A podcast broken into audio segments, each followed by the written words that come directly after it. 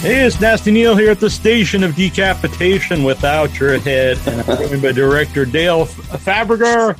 Perfect. Perfect. And Michael Pare, Uncle Bill himself. Hey, Uncle Bill. Yeah. Of They Crawl Beneath, which comes out October 4th on DVD and Blu ray, which also happens to be my mom's birthday. Ah. Wow. That must be a special day. Yes, exactly. Now I know what to get her. So, uh, Dale, give us an idea of what the movie's about.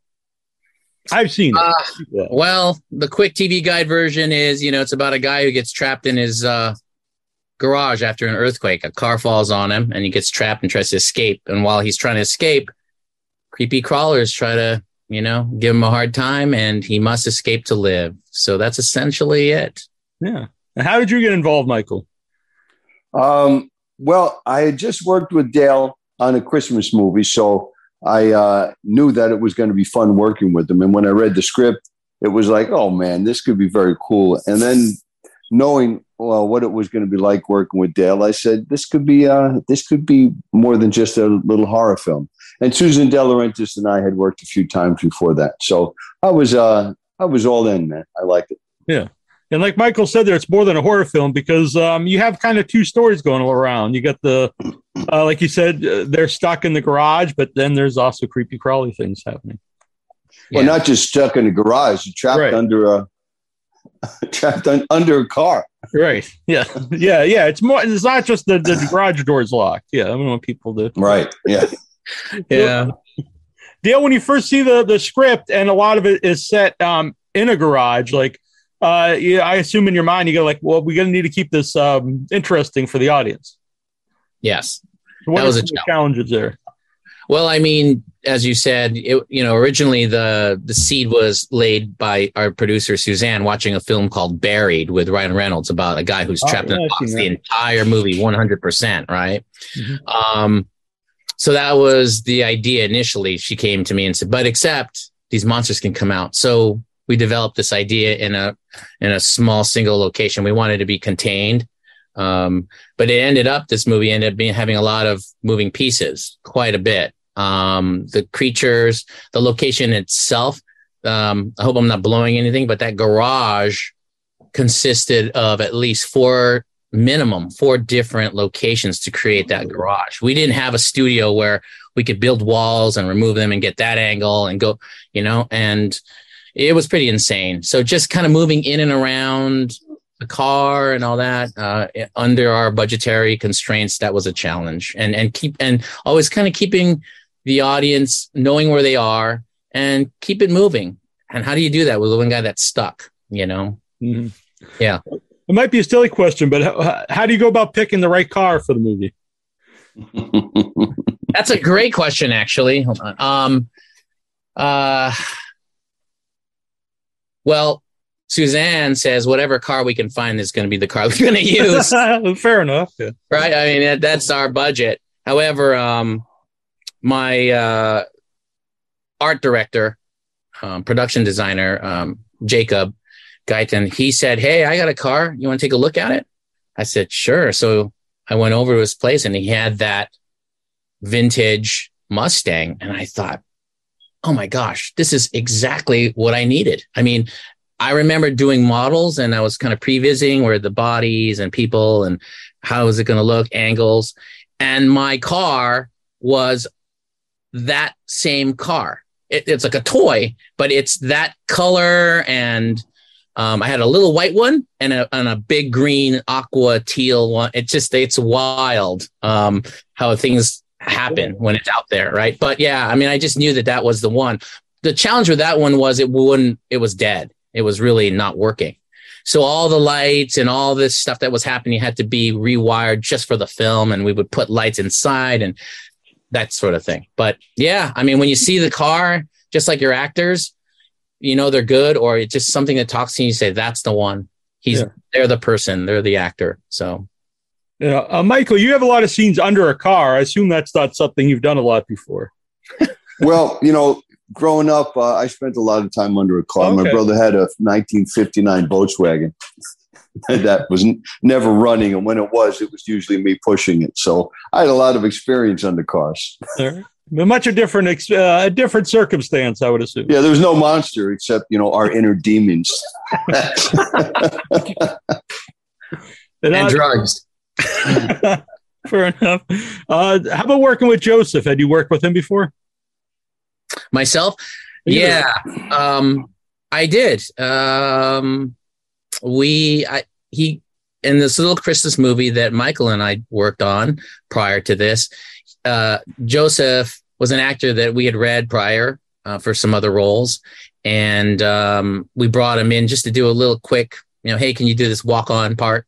Was a really tiny part. Uh, he goes and picks somebody up or something like that, and we just you want to work with your friends and and people that are easy to work with, you know. Um, and um, he did it, and his attitude and his professionalism and all of that, it was just fantastic, you know, and he was so giving and so into it, even though it was this little tiny thing.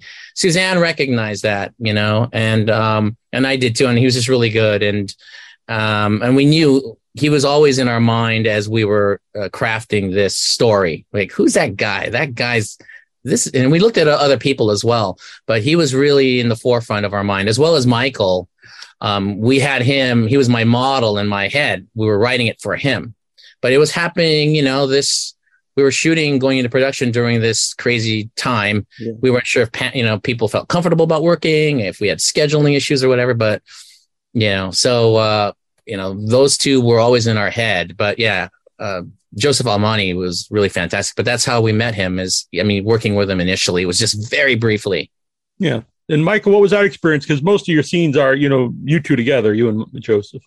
Yeah. Well, you know, when uh, somebody's uh, accessible in the scene, when we were working together, you know, it was, um, you know, it was real. I you know, he's a very nice guy. You know, he's not, uh, you know, he, he's a nice person, and that helps, you know, for the relationship between uncle and son, and um, uncle and, and nephew. Mm-hmm. So um, it was a uh, it was a great acting experience. Yeah, there there are some moments. Uh, uh someone told me there's some moments there were they just improvising I said, actually, yeah, they, especially when they're working on the car. I mean, these guys would just bust each other's stones constantly. And I was like, is that written? And much of it was written. They yeah. just were so natural in the way they exchanged and went between each other. It was just really fun to watch. Yeah. like, yeah, it was, it was really cool. Yeah. Now, Dale, you meant, you just said a couple minutes ago there about, you know, in this weird time. So, did you know? Uh, so, did you write this? Did you guys write this going into COVID? And so that does help in having, you know, a small amount of people together? Yes, that's the answer. Part of the mind, yeah. And that was, I think, instrumental in getting our amazing um, artist that created the creatures, Dan Rebert, his involvement because um, it was kind of slow and he was just looking for something to do and he he dug the script and and he had that time and he thought hey i can make these in my garage or whatever yeah. and uh, work on something and we were just lucky enough to have him get involved but it was timing and because of that period yeah for sure and they are very fun. The the worms or the creatures, whatever you want to call them. Yeah, I mean the film. I remember going into it thinking, I if we do this, I'd love it to be practical. Yeah, practical effects, and and I would say. 99 if not 100% of all the creature work is all practical i think there's a little piece where we digitally manipulated it uh, but it's all practical. Is there any actually stop motion? I remember when the worms on the ground at one scene almost looked like stop motion to me. No, um, there's no spoiler. I hope you've watched the film before that, but no, they were actually operated by rods, like poles. Mm-hmm. So you can, so one person would pull it this way, and one person would pull it that way, and would cause a squirm. And so maybe it's smoother than others, but no, it was never stop action. It looks very cool though. Yeah, there's something organically cool about it. And mm-hmm. and originally in the script, we wanted each creature to have its own personality, if you will. uh, and it was just yeah, it got really complicated. And keeping track of all of that was just, uh, yeah, a nightmare for our Scripty. So, but anyway, in the end, we just said, isn't it just scary enough that they're there? so, right, right. you know, we don't want a funny one and a really mean one and a really not, not scary one. They're all the same. They're all, you know, let's be scared of them all. But anyway, yeah. It's a all, primitive life form, you know. Yes, exactly. yeah. yeah. I'm sure some, some people out there who have uh, pet worms, they'll tell you they all have different personalities, but yeah. I know global. Not like we didn't think about it. yeah. So I don't want to give spoilers, like you said, but Michael, you do have a scene with a lot of effects. Um, uh, what's that like for you to, to work with a lot of effects? Uh, it's really you fall back on your craft because uh, you know the monsters they're they're not real monsters. Okay, you know? Spoiler. So- yeah. yeah, it's it's uh, a lot of imagination, but it's it. People think, oh my God, he does monster movies. It's it's a lot like theater because half the time, you know, there's three walls out there, you know, and there's nothing but audience. so you know, it's um, it's a crafty uh, experience. Yeah. And uh, whose dog was Cash? That was actually the producer's dog. It was written in the script, and we said we can't afford a dog for training and all that. But he goes, I think my dog can do it. And I went to his house, and he said, "Here's cash. I'm going to have him do that." And I said, I think that might work. It's going to be worth it, you know. Um, and just we were just so lucky. He two takes, we were done. I mean, it was just he he did everything perfectly. It was just so wonderful, and and there's that's sort of that, that's the excitement of making movies. You know, is you never really know what you're gonna ex- you know you can expect something, but what's really gonna happen. Yeah. And uh, the dog was just flawless. Took a, just a couple of tries, but just lured him around. But it was our producer, um, Kevin, gets his dog. Well, he, uh, yeah, Cash did a great job. Yeah.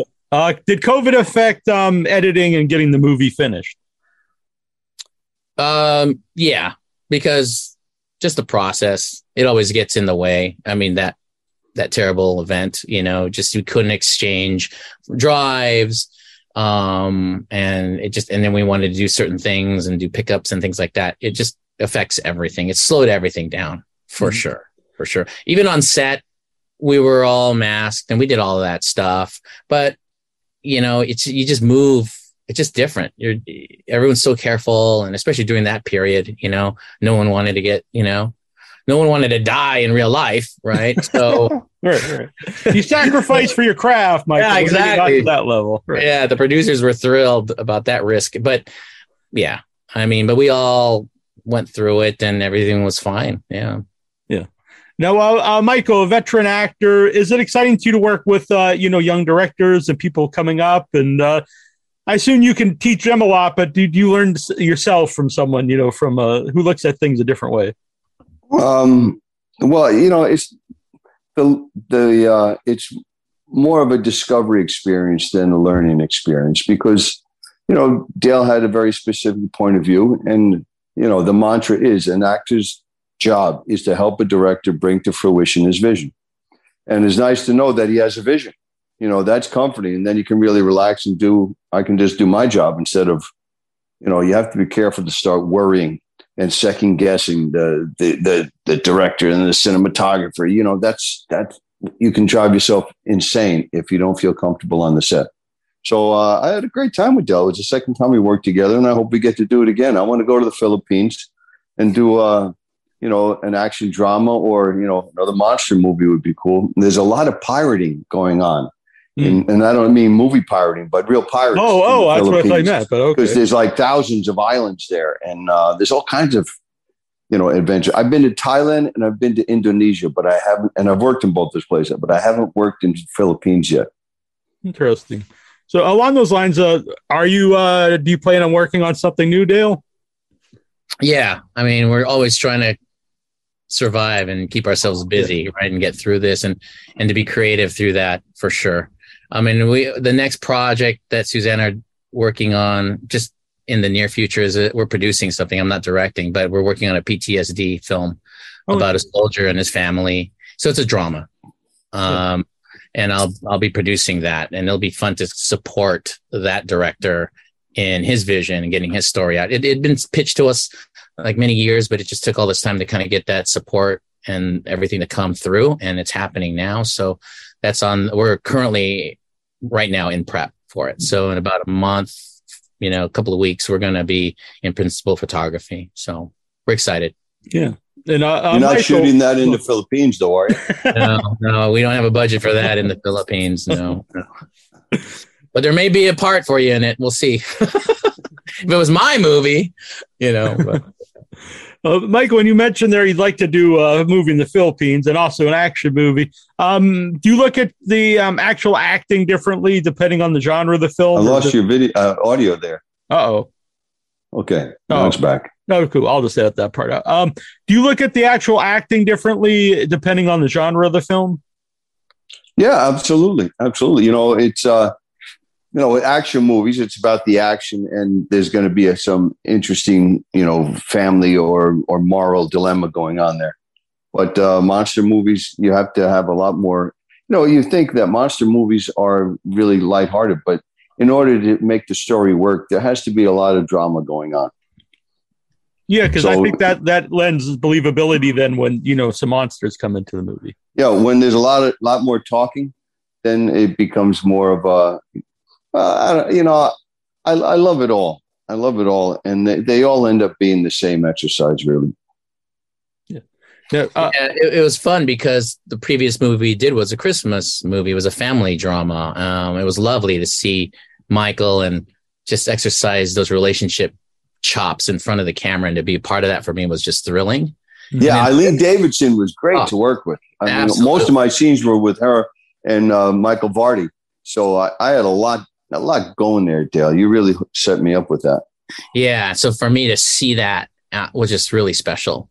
Um, and then with this one, I was I was thinking this is kind of it's crazy. There's an over top scenes in there, and I'll never forget. I turned to our camera people and our producers. There's a moment. There's that standoff between them two in that moment where all hell breaks loose, if you recall.